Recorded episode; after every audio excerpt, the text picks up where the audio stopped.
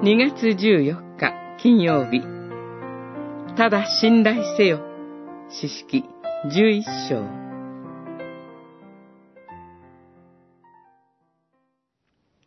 エフタは主に誓いを立てていった。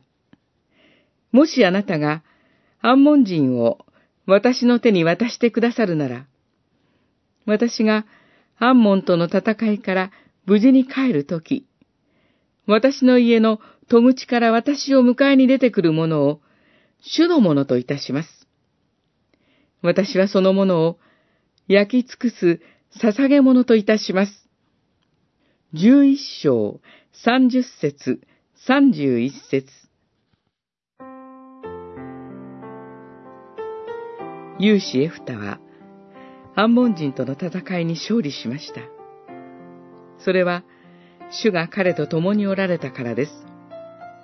主の霊がエフタに臨んだからです。主の民に勝利をもたらしてくださるのは、主なのです。ところが、エフタはこの戦いの際に、主に誓いを立てて言いました。主よ、もしこの戦いに勝たせてくださったなら、私の帰りを出迎えたものを焼き尽くす捧げ物として捧げます。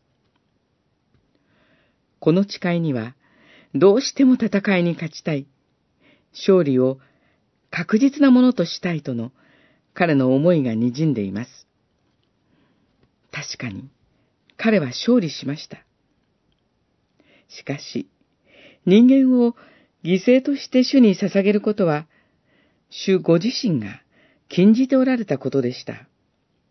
そして、何ということでしょう。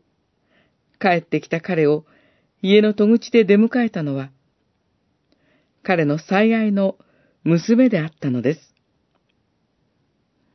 エフタは悲しみ、嘆きますが、主に対する誓いは取り消すことができません。彼は愛する娘の命を失わなければならなかったのです。この悲劇は、神と取引する心から生じました。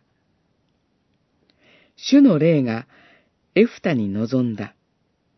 それで十分であったのです。全能の主の力に信頼すること。ただそれだけで良いのです。